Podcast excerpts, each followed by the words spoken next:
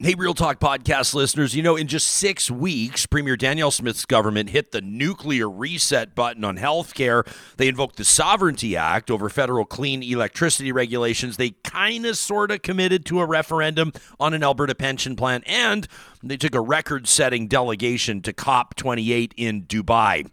We review the fall session with the co hosts of The Discourse, Cheryl Oates and Erika Barootes, right now. This is a relay project. Real Talk starts right now. Here's Ryan Jespersen.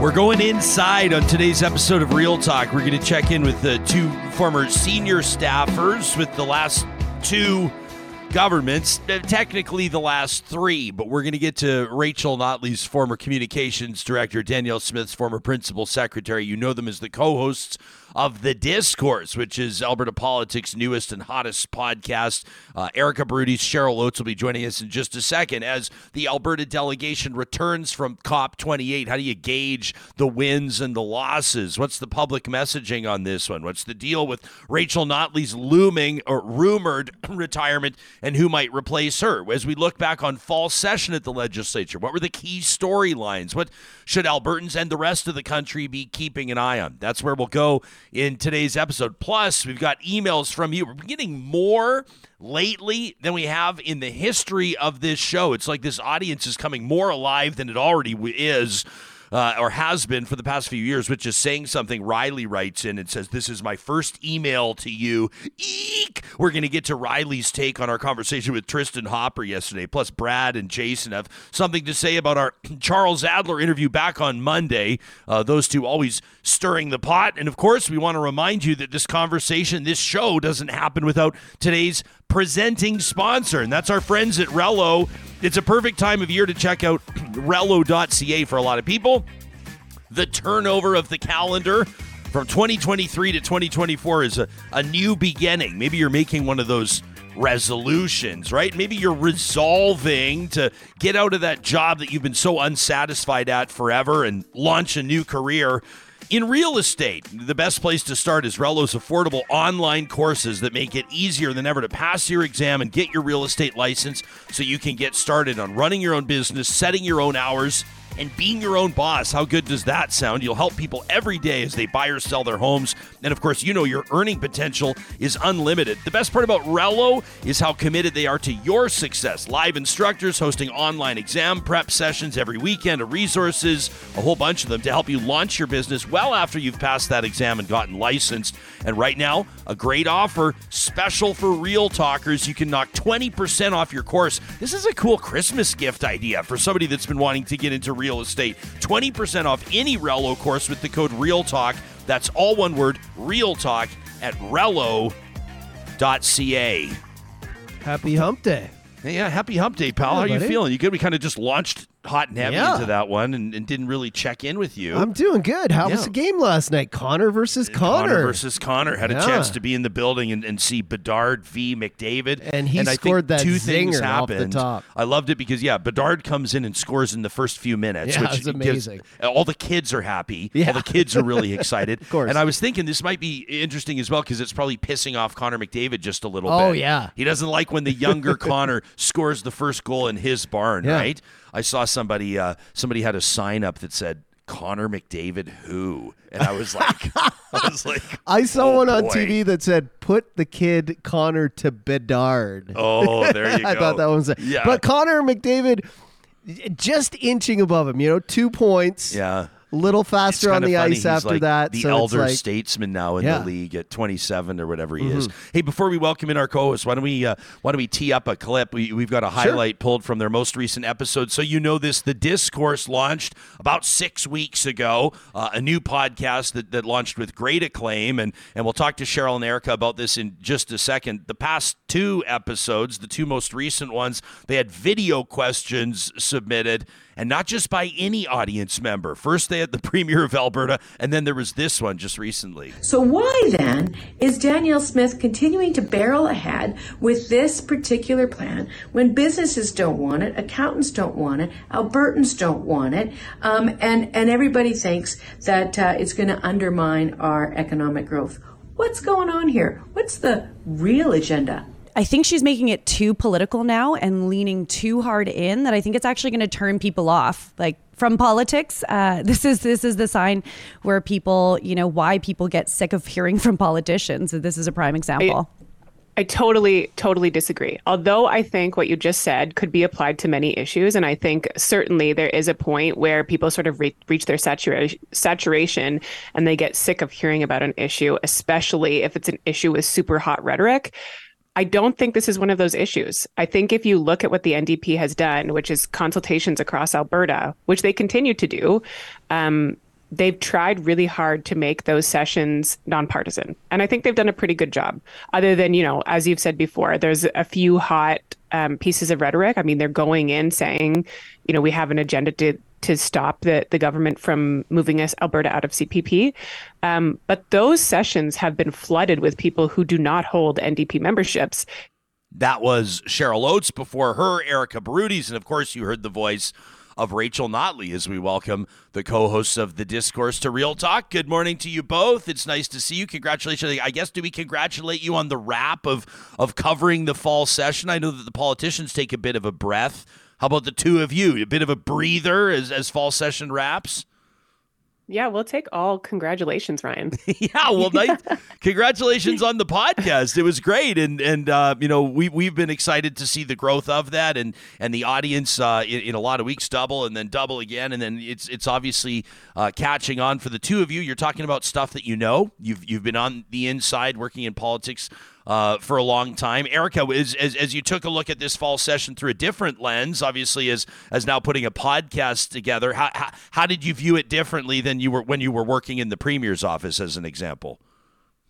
Well, it was way more fun uh, to be a commentator as opposed to live and breathe, you know, motions and everything that was happening. So, um, you know, I, I, think it was different for me to look at, you know, more of a, what it mattered to Albertans than the inside baseball that the session usually brings about. So we saw a lot from, uh, you know, the narrative that the premier was driving and the narrative that the NDP uh, and Rachel Notley were driving. And it gave Cheryl and I lots and lots to talk about during our six uh, episode pilot series. Yeah, no kidding. Th- through that series, of course, you had uh, basically sort of one big theme per episode, and we'll get into some of those today. We'll talk about the the Alberta pension plan idea. Obviously, COP w- was a big one. You know whether or not Alberta should have sent a delegation of that size, and and whether or not it's an effective use of funds and all that sort of a thing. But but Cheryl, the discourse offering people something a little bit different, getting getting people from very different partisan backgrounds, very different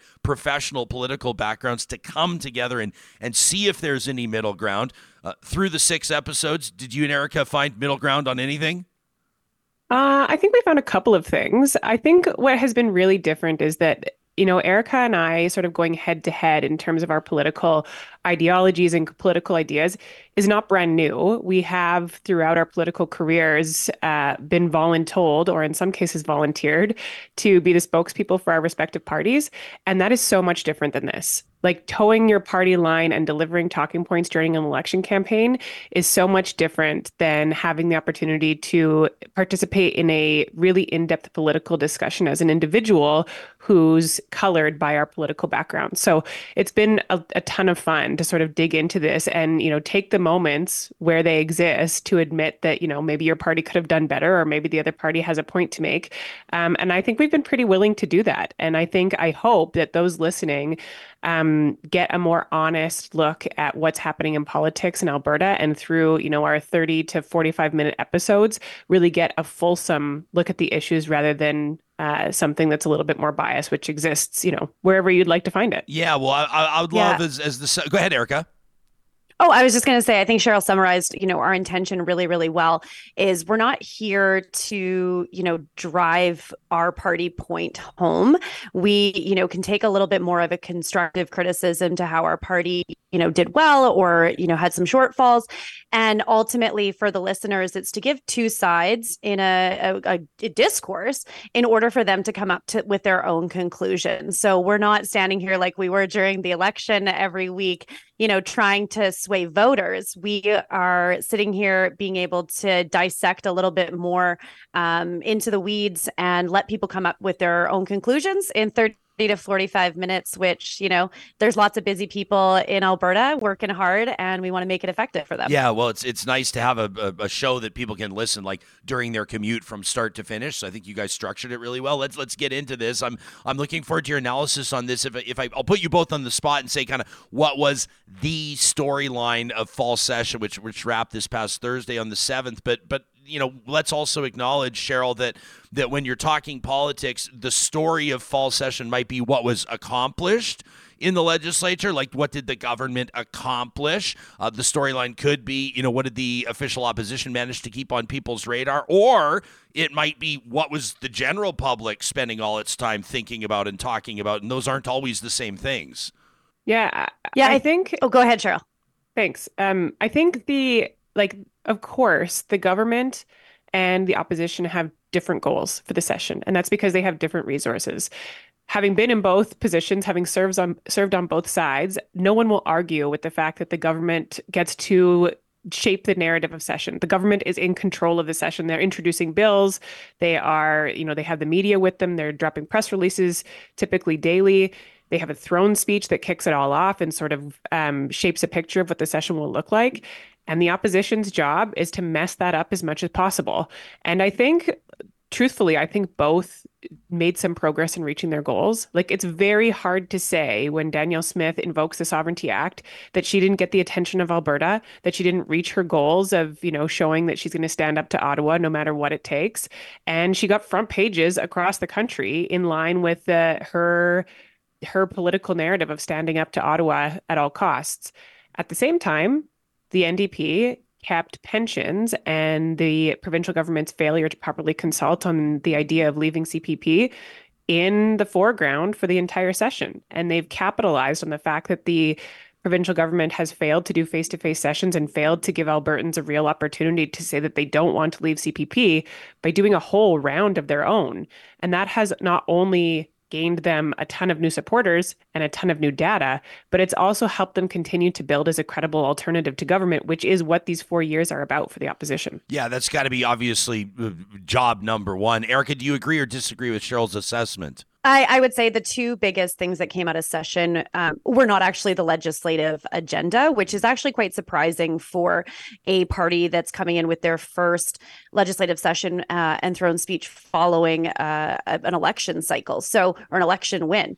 Um, I would say the the domination of talking about the CPP APP discussion, as well as standing up to Ottawa, dominated. You know, you can see it in our podcast. One of those things was touched on at least every episode. So these are things that uh, Cheryl and I dissect, you know, the role that the NDP played in jumping into a communication gap and talking and driving the conversation around their views of the uh, CPP and not wanting Alberta to leave, as well as um, you know Danielle Smith and the UCP doing an incredible job of getting uh, the attention nationally and internationally. I know we're going to talk about COP um, internationally and then locally. She she really dominated and got media attention. And I suspect Rachel Notley in her year end interviews was asked two questions: Are you leaving? And what do you think of the pension?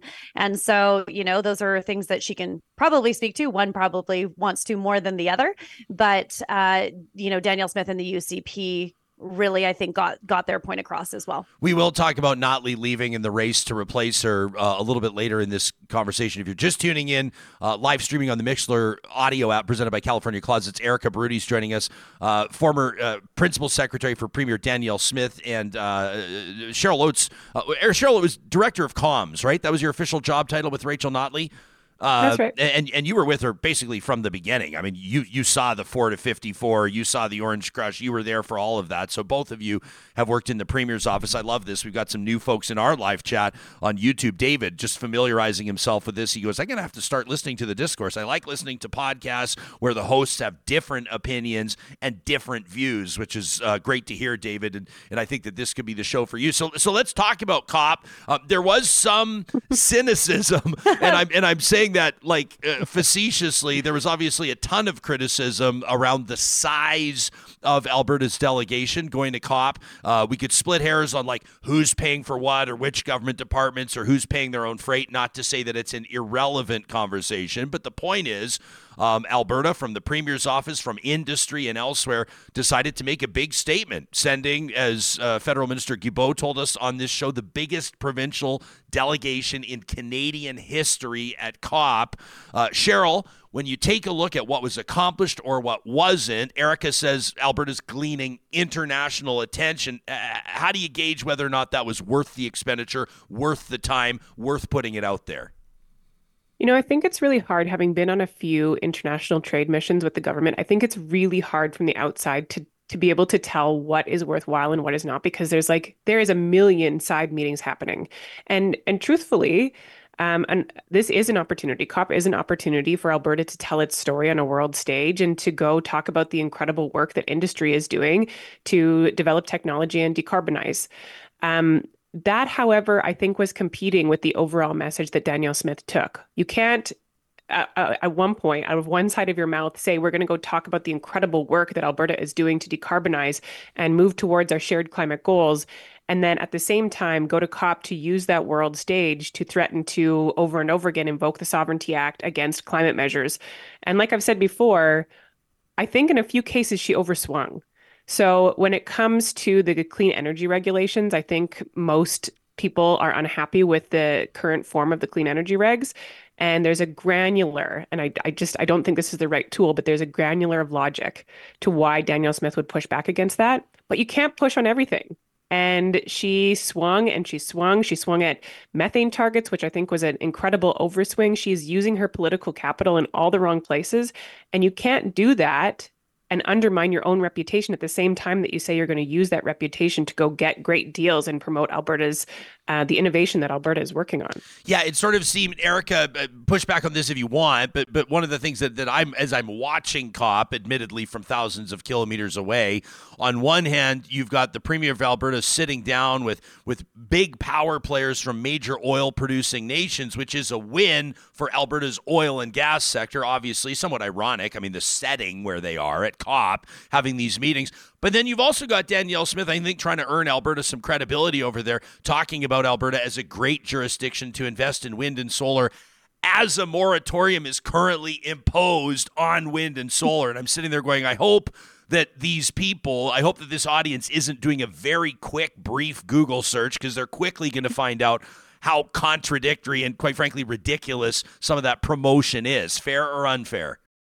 I think to some degree, uh, I agree with some of the things you and Cheryl have said, and someone can clip that for some time in the future. But uh, I, I, think that there was some unfortunate uh, items that came up at, at COP, and Cheryl covered them, which was, you know, some of our domestic disputes between uh, Alberta and the federal government taking the main stage. And unfortunately, that's what media is going to cover because that is the most relatable for Canadians and Albertans to understand.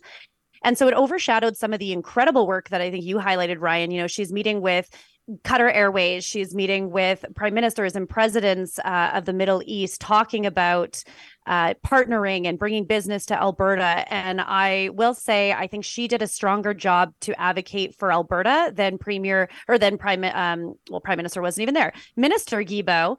Uh, I spent more time on his Twitter than I think I ever have to try and see what he was doing and how he was reaching out to talk about business in Canada and partnering and the work that we, whether you believe it's good work or not, have done. Um, and so Premier Danielle Smith leveraged this not just as the COP, but an international mission to talk about things like transportation and health sector um, innovation, technology. So overall, I would say the mission to Dubai and partnering with UAE and uh, Qatar in the future will have significant impact on Alberta.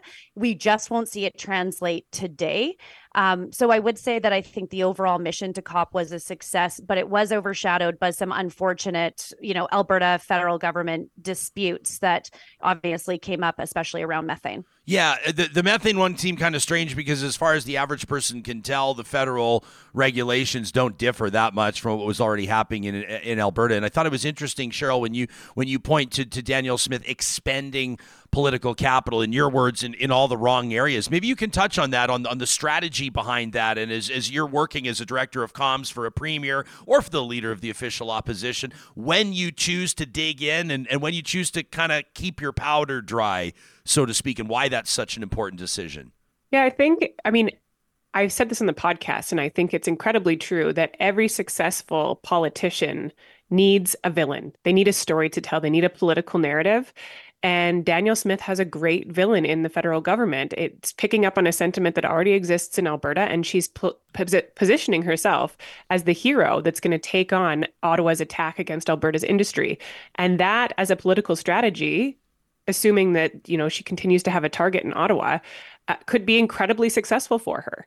But for that to continue to be successful, it has to be credible. It has to be logical. You have to have third party validators that are saying, you know, she's saying all the right things. In the case of methane, you have oil and gas around the world, you have industry saying, you know, these targets are largely achievable, and we've already proven it in Alberta. So if you're going to use your big stick and invoke the Sovereignty Act, it better be worth it. And on this in this case where we're saying largely these targets are achievable, it doesn't seem logical. Nobody's nodding their head at this. And so the more times that Danielle Smith does this, uh, the less credible it is in situations where we, we actually might need it. And I think it starts to become white noise and people people start to tune it out saying, yeah, you know, she has the Sovereignty Act, but she just uses that thing on everything. Yeah, I think the Sovereignty Act uh, works to get people's attention. Uh, you have people's, you know, different opinions on whether or not it was necessary, whether or not it makes sense, whether or not it's constitutional. Uh, we've litigated that in past episodes. I know the two of you have talked about it a lot on the discourse. If you look at probably the most significant developments over the past last number of weeks out of the Alberta legislature, you probably have to look at, at the at the nuclear bomb approach to reshuffling Alberta Health Services as one of the top stories, right, Erika? Like early on, I mean, it's way too early to tell whether or not that's going to be a disaster, whether or not it's a move in the right direction, but it was certainly a huge shakeup. Uh, what message did the government send by by doing that, by hitting the big red button, basically on health?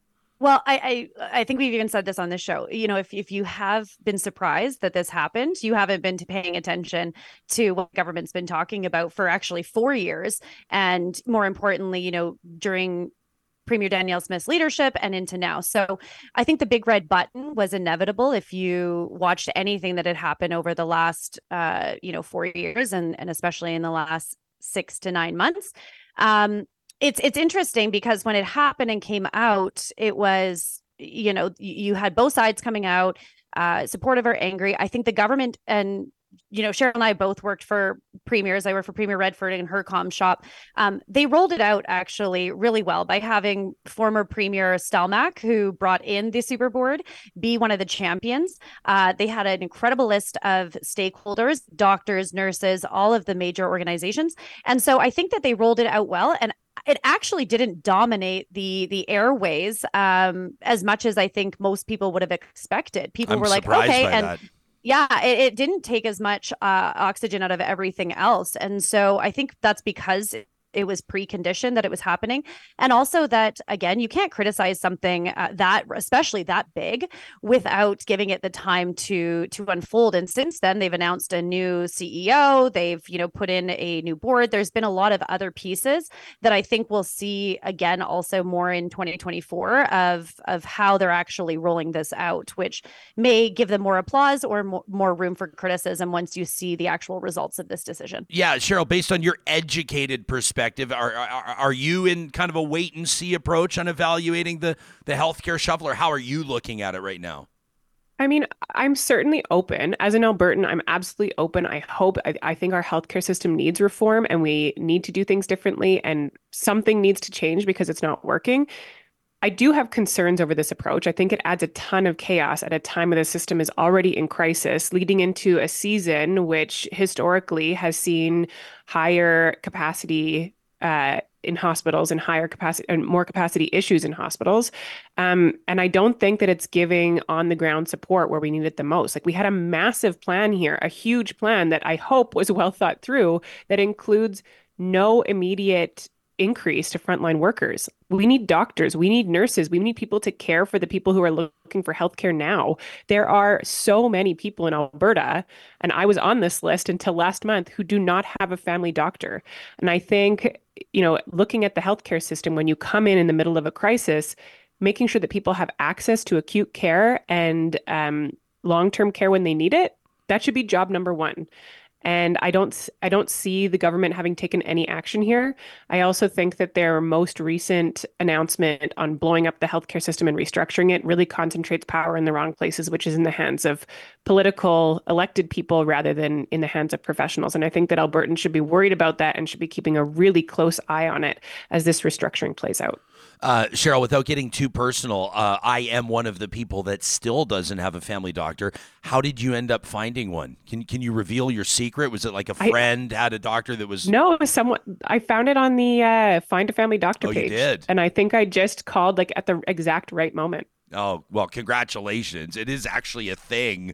Uh, this isn't like for people that can't find a family doctor. It's not that they're lazy. It is a real thing. There is a real shortage. It's been interesting, and we're going to be talking tomorrow uh, to the president of the Alberta Medical Association. Dr. Paul Parks will join me. We're going to talk, by the way, to an exec with Alberta dentists as well. That's another storyline that I think is is flying under the radar. But I know that the doctors, generally speaking, are are choked about about you know and I'm not speaking for every single one of them obviously but generally speaking um, I think about changes to nursing and, and how nurse practitioners are going to be, uh, you know, offered new opportunities. And, and I obviously I think Alberta is trying to incentivize um, not just uh, retention of healthcare staff, but also recruiting them and try to trying to meet what's expected to be a big population uh, demand. There's a comment here on the live chat. I think it's from Sylvia Erika that says Danielle Smith is centralizing power in her office, and, and she says in her words that she's finding that uh, to be scary. Fair criticism, as you know, if, if you you're going to be as objective as possible approaching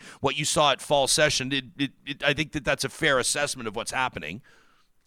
And I would think that Sylvia um, is probably referring to, uh, you know, the Preston Manning report that came out that is talking about more on uh, the COVID response and on on healthcare crisis. Uh, we've seen, yes, immediately they did, you know, put a, a chief administrator in.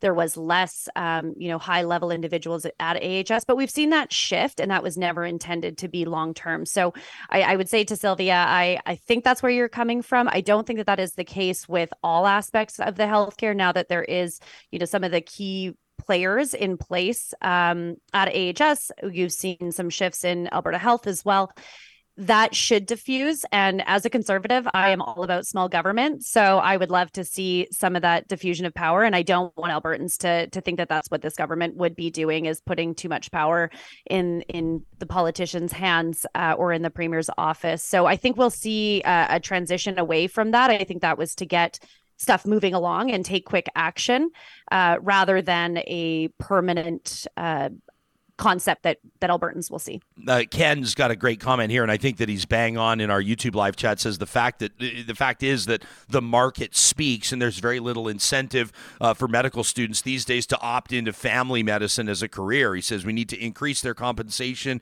regardless of how badly this government doesn't want to do that. That from Ken. I just think there's so many challenges, and Ken's right in uh, facing family docs. We talked to Dr. Bradley Martin out of Hinton uh, a while ago. I guess it was a few weeks ago now, and he's he's basically walking away from his practice. He's still going to work out of the hospital, but it's just not worth it for him at the end of the day. And he was very candid about the impact it's having on his family and his own mental health. I mean, that's one guy, but I think he's probably speaking for a lot of people. Erika, I can tell you have well, something you want yeah. to say. I'm like, oh, oh. well, okay. Always. So I, yeah, yeah always. I'm like, let me see you guys. Um, so I will say my dad is a family physician, uh, practice in Saskatchewan. So I usually get an earful about what the government could and could not do unsolicited, usually.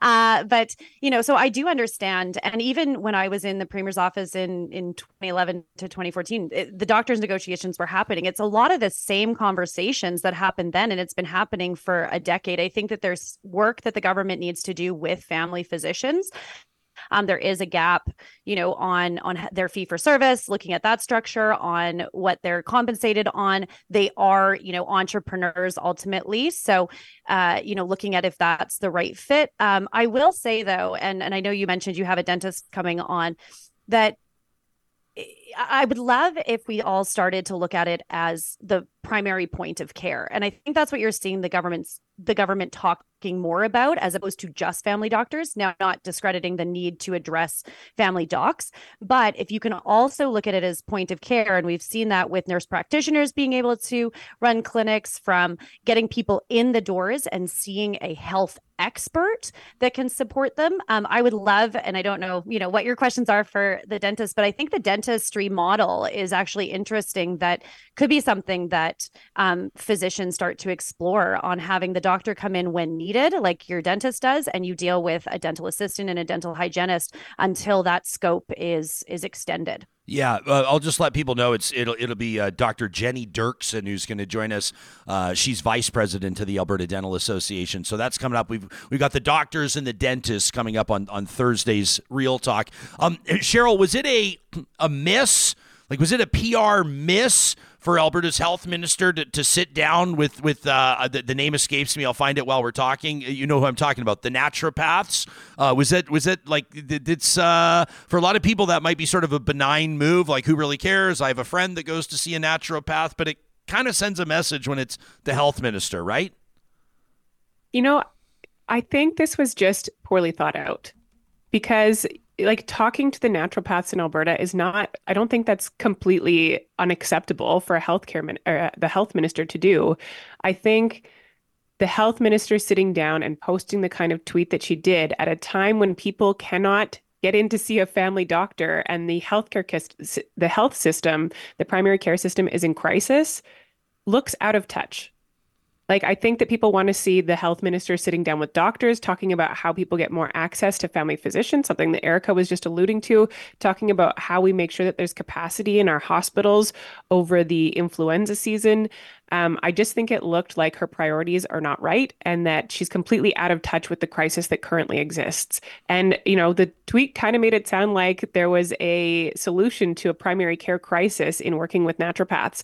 And like I don't have a problem with naturopaths. I think they can be a great addition to primary healthcare, but I don't think they're the solution to the current crisis. And it, it it sort of left the wrong impression or taste, I think, in Albertans' mouths when they see that and they know how the health minister is spending her time. Yeah, and I mean the so, naturopaths so are pushing oh. for a bigger role, right? Erika, sorry to step on your toes, but I mean they want to no. be able to prescribe drugs. They're asking for a bigger role, and I think that that's when maybe members of the general public and probably professionals in the medical community start to get a little bit skittish. Erika.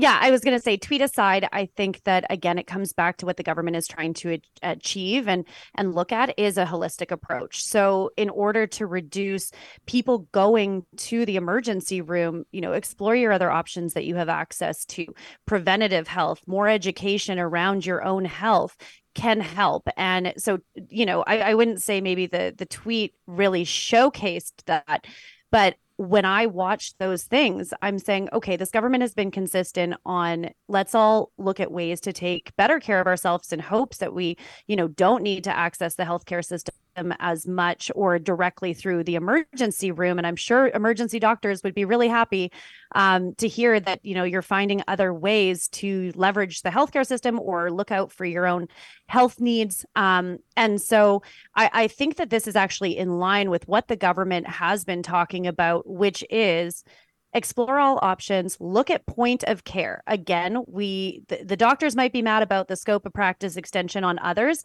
but if we have capable people in alberta and we're talking about a labor shortage why wouldn't you expand the scope of everyone to do their fulsome uh, job and be able to get more albertans in to clinics more access to the healthcare system. I just I don't understand how that's necessarily a bad thing to encourage people to do. Um, well, they unfortunately also wait for for a family doctor. You can still get into to clinics and get access to healthcare. And I think that's maybe where the minister was trying to go um, with this is showing we're exploring all options. We are meeting with all healthcare providers, and we will continue to do so because this is a big shift of you know overhauling AHS and reforming it to the much needed change that Cheryl's also pointed out. Um, it's just about how do you do that? And I think that's where Cheryl and I always disagree. Yeah. So uh, yeah, Well, and I- go ahead, Cheryl. I do I like I do disagree with this because it's like we're not ready for the nice to haves. We're not ready to say like, yeah, it would be nice to have naturopaths integrated so that people can take better care of themselves. We don't have frontline workers. Our frontline workers are burnt out. Morale is super low. Our healthcare system is in crisis. We are not at the point to say it'd be really nice to have the naturopaths more fully integrated. We're at a point where we need doctors. We need access to family doctors. And I, for one, would be more encouraged to see a tweet with the health minister sitting down with family physicians saying, how can we make this practice something that graduating doctors want to enter so that generations of people have access to continuing care? Continuity of And care have someone that knows can- their whole hi- history and I, I just don't the cake is not baked there's no room for icing yet Huh. But I, I think that the one thing, um, and I, I feel like Ryan wants to move on, and we're just so used to going No, back and no. forth. But moderator, we're like, sorry, bye. No, Um, it's fine. It's but- great.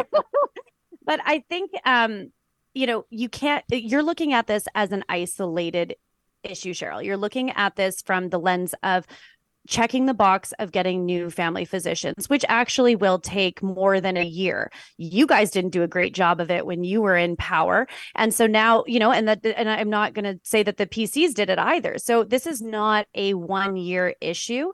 We do need to put that infrastructure in place, but you can't hyper focus when we're looking at healthcare on getting more doctors because that isn't going to be the only solution that's going to solve all these problems. And it's not a flick the switch. We've got a bunch of doctors coming here. I think that we need to look at a bunch of different pieces, and that's what the government's doing. So, yeah, it would be great if we had a flood of doctors wanting to come here tomorrow.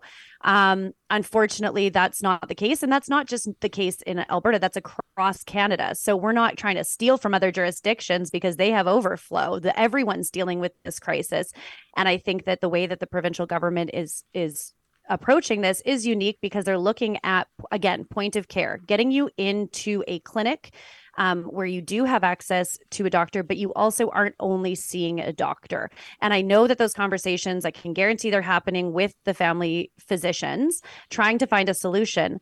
But you're also having a lot of conversations as you know politically before you're going to take a photo and and talk about that they have everyone at the table right now and they're going to continue to do that Yeah, uh, just as a point of, of, of interest, it was Dr. Rob Roth uh, that the health minister, Adriana LaGrange, met with. She tweeted about it on December 4th, about a week ago. Um, uh, Dr. Roth is president of the College of Naturopathic Doctors of Alberta, uh, says her tweet to discuss the role that they play in primary care. She did post a photo a couple of days later of a meeting with Dr. Parks from the Alberta Medical Association, and, and obviously we'll ask him about that meeting when we talk to him tomorrow, and I'll ask him, quite frankly, how he feels about naturopaths being involved in primary care, and I'll expect an interesting. As you know, Erika is the daughter of a physician, um, and Cheryl, you've talked to a bunch of physicians, I'm sure. Uh, you get different opinions on things, and they're and sometimes they're fair, and sometimes they're not, and they're always entertaining to watch from the outside. When you start talking about healthcare disciplines like naturopaths, when you start talking about chiropractors, when you start talking about those that fall outside of what's fully funded in a healthcare system, you'll get very different opinions on the role that those medical professionals should play. Um, we're going to hit pause for a quick second. Uh, when we come back with uh, Erika and Cheryl, I want to talk about leadership. I want to talk about how Danielle Smith did. I'm going to cut to the chase and act it like this. Uh, you know, I mean, when Dave Cournoyer, when we were talking to uh, Darren Billison here the other day, you remember that? And Dave's doing his Alberta Politics annual survey, and we talked talked about the biggest political storyline of the year. And what was it? They said basically stifling the crazy during the election campaign. How did the UCP fare during fall session? We'll ask them that. And what does Rachel Notley's future look like? For that matter, the future of the Alberta NDP. That's coming up in a quick second. But first, I wanted to remind those of you that are looking for something special, something spectacular this holiday season to feed your family, to feed your friends. We want to point you toward effingseafoods.com. Now, I'm not shortening Whoa. it. I'm not. I'm, I'm not. Uh, this is this is not censorship. it literally is effing. E F F I N G. Effingseafoods.com. You could go on the website to learn more about the name. This is an amazing business owned by Rob Tryon, uh, and they've got a beautiful storefront in St. Albert, just outside Edmonton. But you can shop online at effingseafoods.com, and they've got a promo code through the holiday season. This is great. Jespo15, all one word. Jespo15 takes 15% off all effing fresh and effing frozen products. These are uh, amazing holiday opportunities. Get your hands on oysters, lobster, caviar, and much more. That's Jespo15 to take 15% off the best seafood you're going to find in the Metro Edmonton region. They're flying stuff in daily from all around the world. You can learn more at effingseafoods.com. That's Our effing awesome. That is effing awesome. you got to get on the t-shirt campaign with them. Yeah, you're gonna Moonlight as their billboard designer. Uh, so great to run into our friends at Kuby Renewable Energy just last night and, and have a chance to check in and, and get some fresh points to bring to you. I said, what do you want to remind people about? They said, hey, just remind folks that Tesla Powerwalls can be the saving grace in the event of a power outage this holiday season. More and more people are looking to home battery storage, and nobody does it better than Kuby Renewable Energy. Whether it's inflatable Santas, Christmas lights, reindeer, you know, powering your front yard to illuminate the neighborhood is no easy task, especially when all the neighbors are doing the exact same thing. And with so many residents relying on energy providers, the chance of power outages only increase. You can have your own sustainability guarantee the power supply to your home or your business by talking to the team at Kuby Energy today. And if you're looking at a renovation project over this next year, or heaven forbid, disaster strikes, a pipe bursts, your basement floods, we want you to think of complete care restoration first. Now, of course, your insurance policy probably lets you choose who's going to do the work. So why choose complete care? Well, there's a million reasons. Their professionalism certainly is at the top of the list, but they're so proud to be recycling more than 70% on average, more than 70% of the materials they're clearing out of job sites. There's nobody else that even comes close to that province wide. That's why we give two thumbs up to complete care restoration. Hanging out with Cheryl Oates, Erika Barootes. They've just wrapped their pilot season, season one of The Discourse, an Alberta politics podcast. Uh, let me ask you this first, Cheryl. I, I, guess in a position, I'm sort of dumbing it down here, but opposing the current government, maybe not technically, but commenting on it. You're not exactly Team UCP. How did Danielle Smith do as Premier through the fall session, sort of working to establish confidence and maybe even some support from people that wouldn't support her in past. In other words, kind of keeping a lid on accusations that things can get a little crazy in that premier's office. I think like there's two things. I think Danielle Smith, through her leadership, through her radio show in years prior to her leadership, and through the election, really built a reputation for herself as speaking far faster than she thought and saying some really wild and crazy things before having really thoroughly thought them through and maybe sought advice on any of them. And since she's become premier, I certainly have seen that dialed back a lot. And I think that she has learned she learned a lot of lessons through the campaign, and she probably learned some lessons from her success in the debate for what you get when you present a really credible, thoughtful, sometimes scripted leadership candidate. And she's sort of pulled that into her position as premier in these first few months. And I think she, I think she's been successful in that. In terms of her uh, actual work in that role, I think some of the things she's she has done as premier do actually border a little bit on like I don't I'm didn't try to find a kind word, but they they just they're not logical. They don't make sense. And some of that is like we brought in they brought in a piece of legislation to ensure that CP we would not leave CPP as a province without a referendum and then didn't make the referendum results binding. So it was all just a political show. And for anyone who's watching this stuff closely, not only are they really worried about this issue, but they're really annoyed with the government. Like, this doesn't make sense. It's a lot of political grandstanding, and what it means for people on the ground could be really damaging. Erika, were you surprised to see that referendum made to be non-binding? It's it's to be honest, it's a joke, right? It's it's a joke to spend 50 I'm pulling the number out of thin air, but to spend 50 million dollars on a referendum and then say we don't have to actually listen to the results. I would dare a politician to move forward with a bold move like holding a referendum and then defying the results, but they left themselves the loophole if they want it. And they were pushed Yeah, to I- I amend don't- it. And and and fair. I mean that's like not a lot of people i think would would pick up the the amendment because uh, there's a lot of things that the opposition bring forward that are also not logical um not not that this is one of those cases i think yes um bringing a bill forward where you're usually creating law and that's the purpose this was more of a symbolic piece similar to the sovereignty act where it's more about the gesture to reassure albertans that there was not going to be something without a referendum I think what you'll see from the government, and you can hold me against this if they do differently. I think it's about 33 million or something like that for a referendum. I don't like referendums. Oh, I think all. no, but like I don't like referendums. I think it's like something that, you know, politicians put in place to reassure the public. But you've also elected a government based on some of these things, and they should make that decision. Um, I think that that was because of potential skepticism around the uh, Alberta pension plan and reassuring Albertans that this won't be a government decision. Um, so, interesting piece of legislation. Again, I think it was less about lawmaking, more about um, the sy- symbolism or communication tactic around the pension plan because they did get criticism.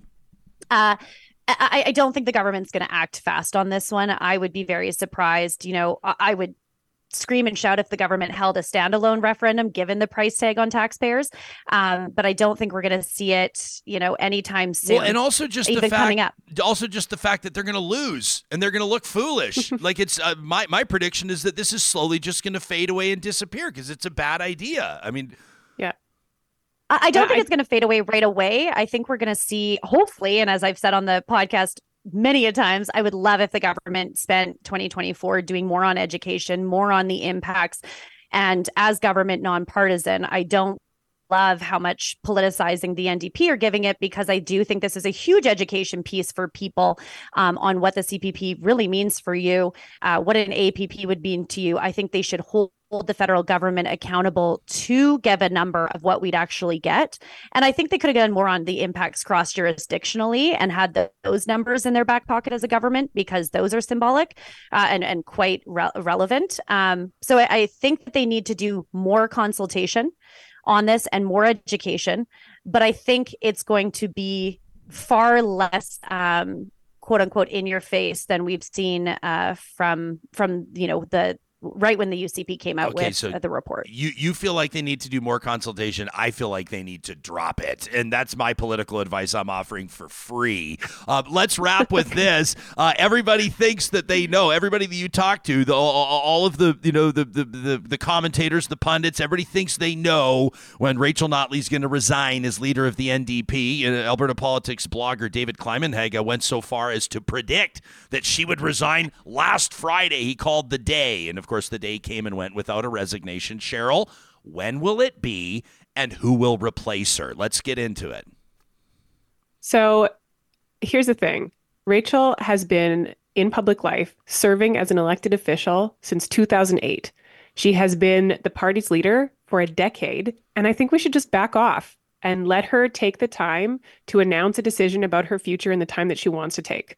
I don't think it's going to take much longer. I think people are anxious to hear about what she intends to do and what this next election cycle will look like. But I think people should just, you know, 16 years almost as an elected official, right in the spotlight, taking heat from all sides um, in Alberta. And I think we should just, everyone should just enjoy their Christmas and let Rachel make a decision Aw. about Rachel's Oh, future that- when she's ready. it's- Isn't that nice, That- Cheryl? that's very nice, but that's not what Give we us the do. goods. Uh, That's not what we Yeah. do. And you have the inside scoop, and all we do is dig for inside scoop. And so, and so we we need to know who's next. Let me ask you this then, from a and, and I do take your point, Cheryl, and it is a good Mm-hmm. one. From a strategy standpoint, does a leader? Let, let's make this a little bit more ambiguous, so you can be more comfortable in answering it. Does the leader of a political party typically have their successor chosen? Do they have a favorite? And and are there some things happening behind the scenes, probably where the leader of Alberta's NDP is going to do what she can to ensure that her top choice has the best shot at succeeding her? So, I mean, I don't think the Alberta NDP is a is typical because all of the party's success, like the party has been successful since 2015, and all of that success has been led by Rachel Notley, and she has been the party brand. She has been the face of the party. There hasn't been really a ton of room for other people in the caucus or in the peripheries to sparkle. And I think also, uh, you know, as these rumors have arisen, there is no one, there's such an incredible allegiance to Rachel Notley within the party and within the caucus that you won't see anyone do anything that looks like they're trying to push her out. And so um, the dynamics are a little different than, say, if you have a party that's been successful over decades and many political dynamics and many, you know, people who have sparkled at different moments in the party's success. The the dynamics are really unique. And yes, there are a group of people in the in the caucus who I'm sure will seek the leadership, who I'm who I believe are very capable at seeking the leadership. I don't think you'll see Rachel personally back anyone. Um, because the the politics with that are just so complicated. But I Yeah. think there's a number of people who have lots of experience and will step up when the when the opportunity is right. Okay, just straight up question, Cheryl. If I ask you to give us a name, who, who you're, are you going to give us a name or no? Who do you think would win? Of the of the who I think the next leader will be. Yeah, yeah.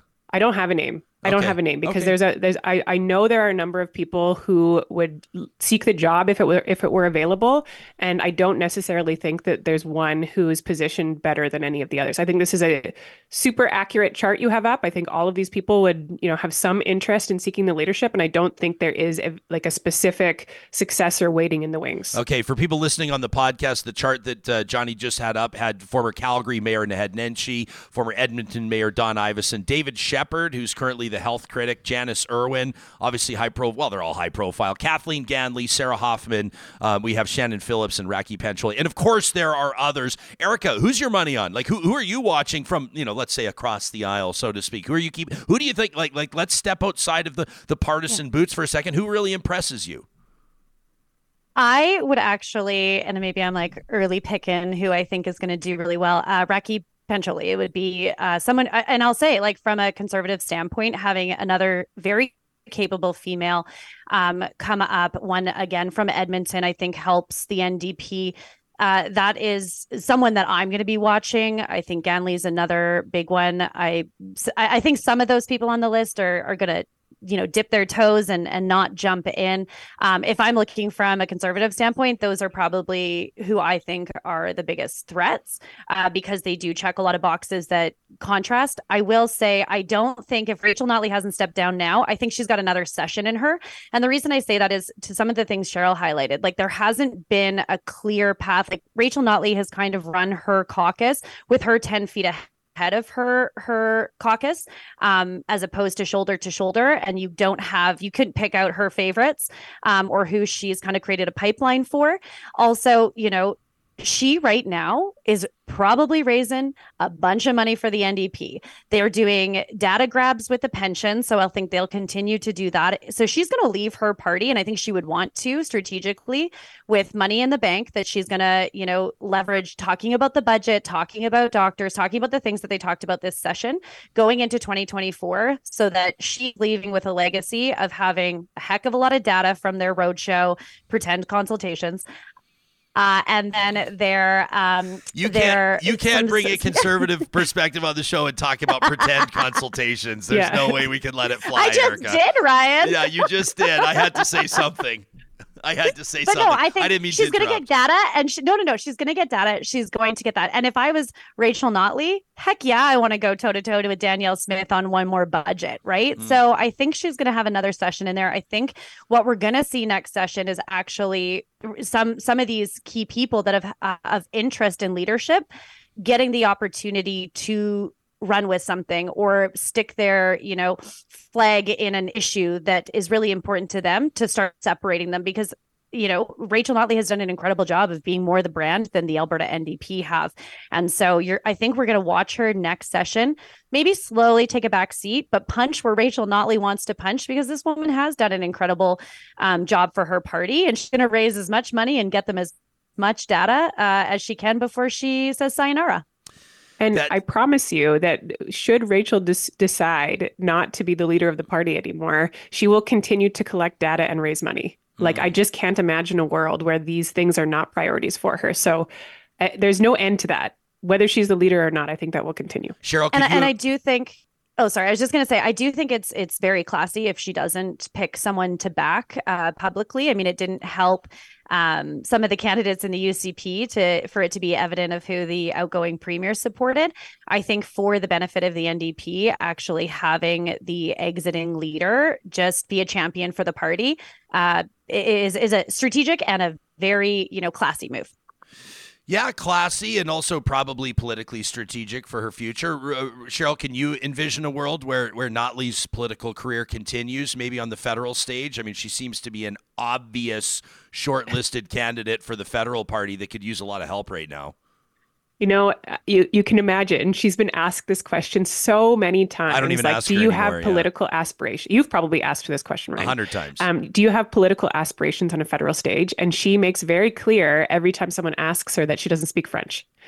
Um, and I think you should read into that. I mean, she does speak a little bit of French. Um, maybe she could learn, but the fact that she makes it so clear that she does not speak fluent French, I think you should read into that she, at least at current time, does not have federal aspirations. Yeah, I remember uh, in elementary and junior high school watching my buddy Nathan's dad, Preston, go to French lessons so he could school up and ultimately build his Reform Party into the official opposition. Uh, if you want to learn the French, you do. And if you're looking for a convenient way to get off the hook and stop the questions about federal leadership, you simply say, je ne parle pas français.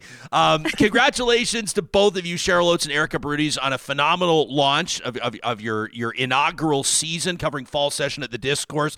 Can't wait to see what you guys do with this project. You absolutely nailed it, and, and it fills a void when it comes to political discourse in the province of Alberta and across the country for that matter. I want to encourage people to subscribe on YouTube and wherever they get your podcasts. We'll have the links in the show notes. Thanks for giving us your time this morning as well, your perspectives. A very happy holiday season and a Merry Christmas to you both.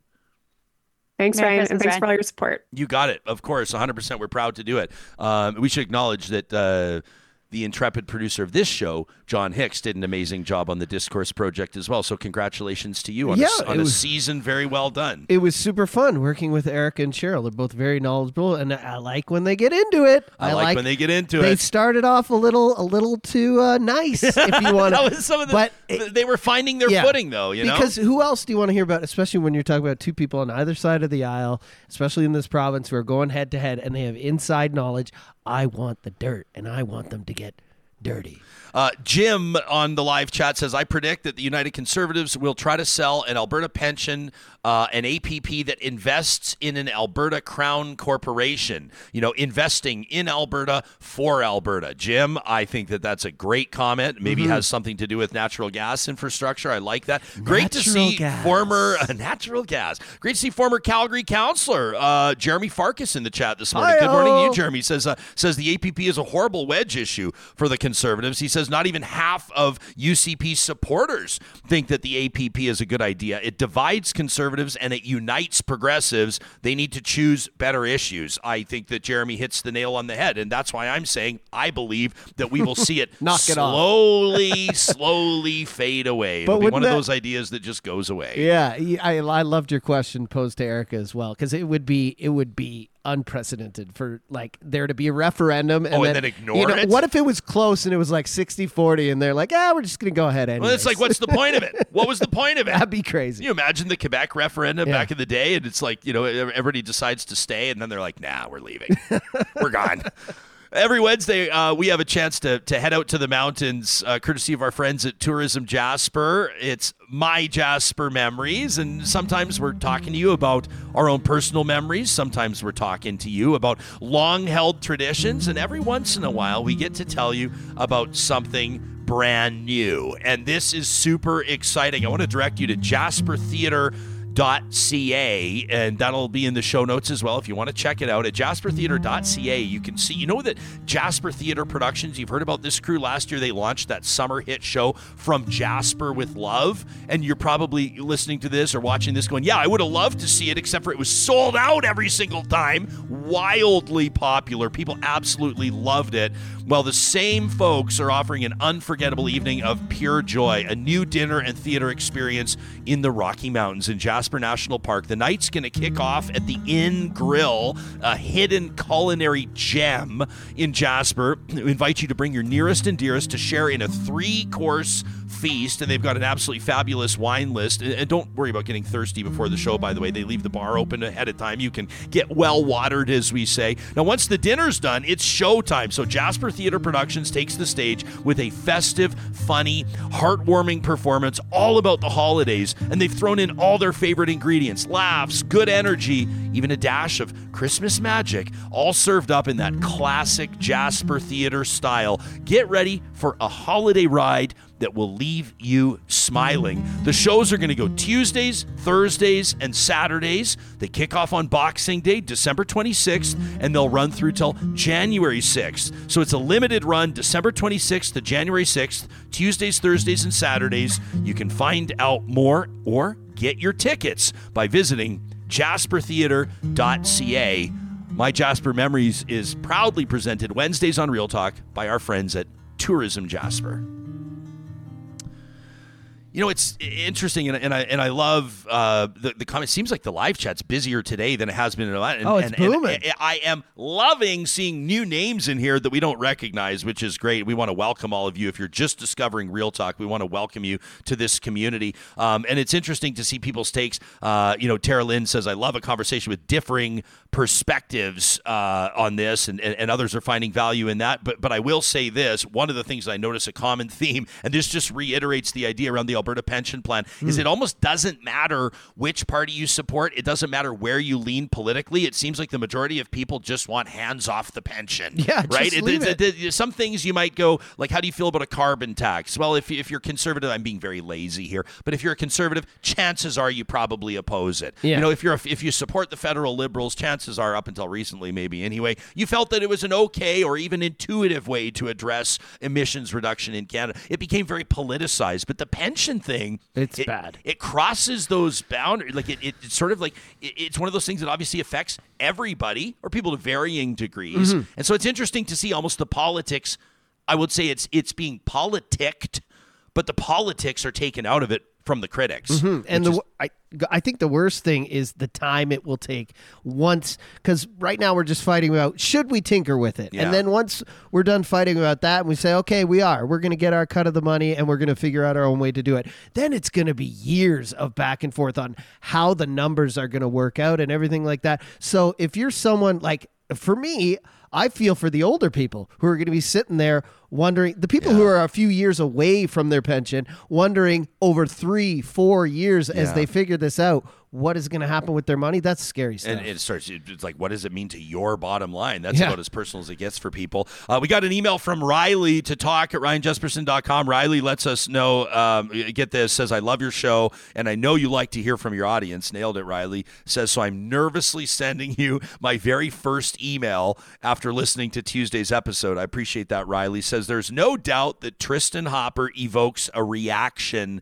in his audience. Uh, we had the National Post columnist on on on Tuesday's episode, talking about a whole bunch of stuff. Uh, Riley says the charisma that normally draws me in caused a visceral reaction of the opposite nature when I listened to Tristin's opinion on Calgary Mayor Jyoti Gondek and all the talk about supporting Israel. It's feeling to me like the atrocities in Gaza are being talked about with such little empathy, and I'm feeling heartbroken for all of the suffering that's being portrayed as deserved. As deserved. Uh, let's use the analogy of siblings uh, for these neighboring uh, nations rife with tension. Uh, Israel, the older brother, Gaza, the younger brother, and the world as the parents, says Riley. Gaza, the younger brother, who prior to October 7th was under the constant supervision of their older sibling. One day the tension builds, and the younger brother, Gaza, takes a shot and punches the older brother right in the nose, and it's a painful and shocking blow. And the older sibling, Israel, retaliates and not only punches their brother back, but absolutely pummels them into a bloody state of unconsciousness. And when the parents, the world comes home to see the youngest child lifeless on the floor and presses the older child for answers. What happened? Uh, their oldest child responds with, Well, he started it. Uh, the most basic parenting lesson needs to be applied, and that is that two wrongs don't make a right. It is just that simple says Riley. The parent, rather than high fiving the oldest child, is doing a shoulder shrug. Uh, needs to pick up that child off the floor, call an ambulance, and stop the bleeding. Now, I know, says Riley, that my analogy is far from perfect. Uh, but I do think that it accomplishes highlighting why I am so disheartened by this situation in Gaza and the portrayal that they are deserving of this beating because they started it. Says Riley, the acts of October 7th were not okay. The war on Gaza is not okay. Israel was attacked, and people say, well, what were they supposed to do? And I don't know what the answer is, but I know it's not this because simply put, two wrongs don't make a right. There it is, my first email to you in the books. That from Riley. Thanks, Riley. Uh, we also heard from a whole bunch of you, and I've been trying to, if you've noticed over the past few episodes, trying to fit in a few emails every single one. Uh, following our conversation with Charles Adler, there was something different about this Monday. It just it resonated. Adler and I, uh, b- both being accused to, to varying degrees of of kind of going, "Heh." About climate change, and that was not the intention of the conversation, and it's not how I feel. I know it's not how Chuck feels as well. But when he started talking about plastic straws and how he wants to keep plastic straws, but he wants the plastic out of the ocean, but he still wants his plastic straws. Like, that, kind of it kind of resonated with a whole bunch of people, like Brad, who basically says, "I agree that that you know," and, and we were talking about so-called alarmism, and and Adler had cited Dr. Joe Vipond. I know I'm dropping a lot of names on you here, real talkers but Vipond joined us from COP on Friday. Okay, he joined us from Dubai uh, for the show, and he basically talked about how he thinks oil and gas is a lousy investment, in particular for indigenous communities uh, seeking ownership stakes in big projects because he doesn't think that there's a, an extended future. He doesn't think that there's 50 years worth of revenue, so he thinks that the government needs to stop dangling that carrot. He says basically civilization's going to end and we're not going to ha- be able to burn these fossil fuels. And, and Adler kind of rolled his eyes, right, on Monday and said once you start talking about the end of civilization, that's where you lose me. If you missed it, I encourage you to check it out. That's Monday's episode of Real Talk. So Brad says, I do agree, you know, talking about the end of civilization or people suggesting we should just keep the rest of the oil in the ground. Those are typically conversation enders. But, says Brad, the argument that the sales go elsewhere, and Adler had made that argument uh, very basically said if you stop selling oil and gas on the world stage, your competitors are just going to sell it to your former customers, so it doesn't make sense. Uh, Brad says, I don't think that's a genuine argument. The idea that everybody heads in this direction, that's literally the point of COP. That's literally the point of the whole conference. I saw Heidi making the same point in our chat this morning. Brad says it's a super convenient argument for the delay crowd to make in every jurisdiction. And then where do you get? You get nowhere. Brad says, I see every individual argument for changing the entire energy industry kind of falls apart in isolation. But when they're all taken together, the story changes. You know, leaving maybe 80% in the ground and planning for that makes sense if there's mass electrification, which cuts demand and makes it a money lever. That from Brad. So interesting take there, and we sure appreciate it. And I wanted to get to Jason as well, who takes issue with the plastic straws comment. He says it's it's great to hear Mr. Adler say that he can go without plastic straws. You know, most real Albertans throw a temper tantrum at the thought of not having plastic straws. Those aren't the Albertans who I grew up with that faced their problems and triumphed over adversity.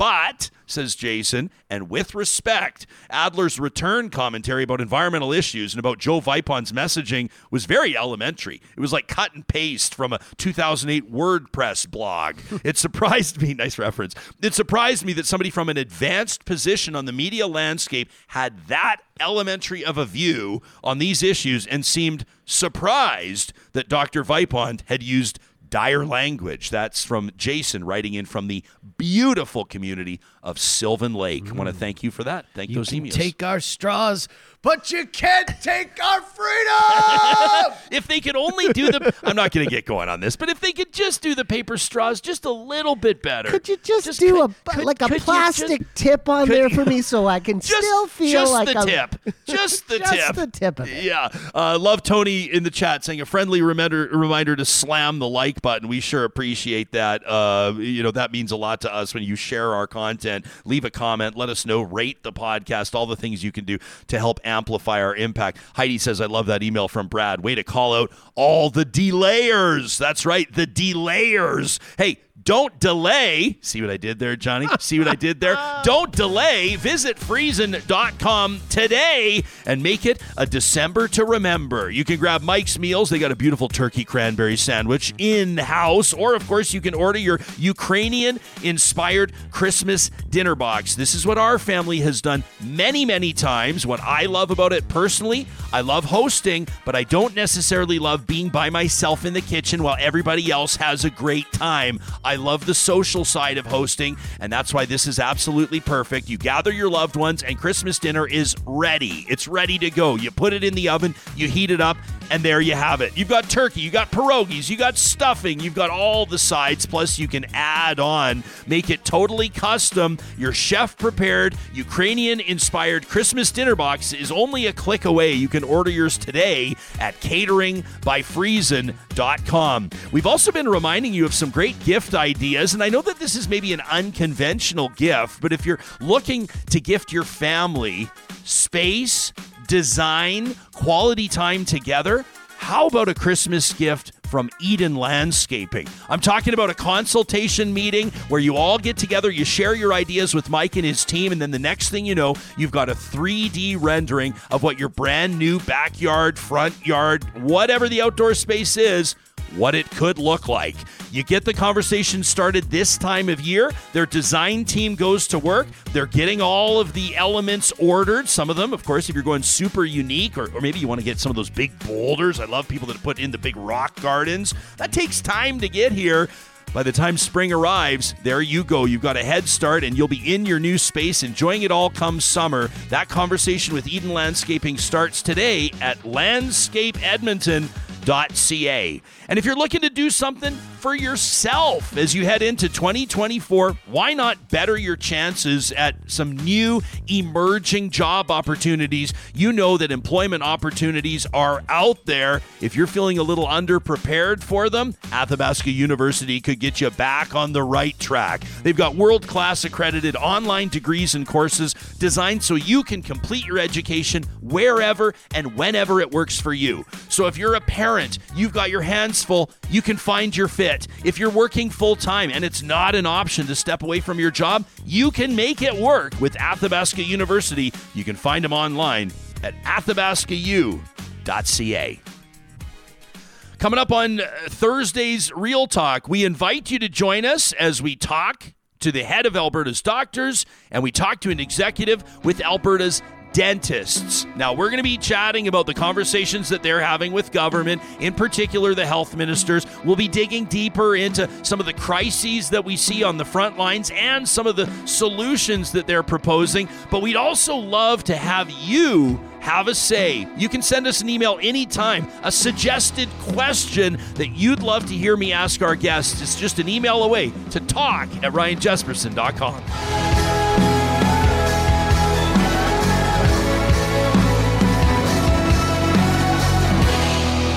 Real Talk is hosted by Ryan Jespersen, executive producer Josh Dunford, technical producer John Hicks, general manager Katie Cook Chivers, account coordinator Lawrence Derlego, human resources Lena Shepard, website design Mike Johnston, voiceover by me, Carrie Skelton.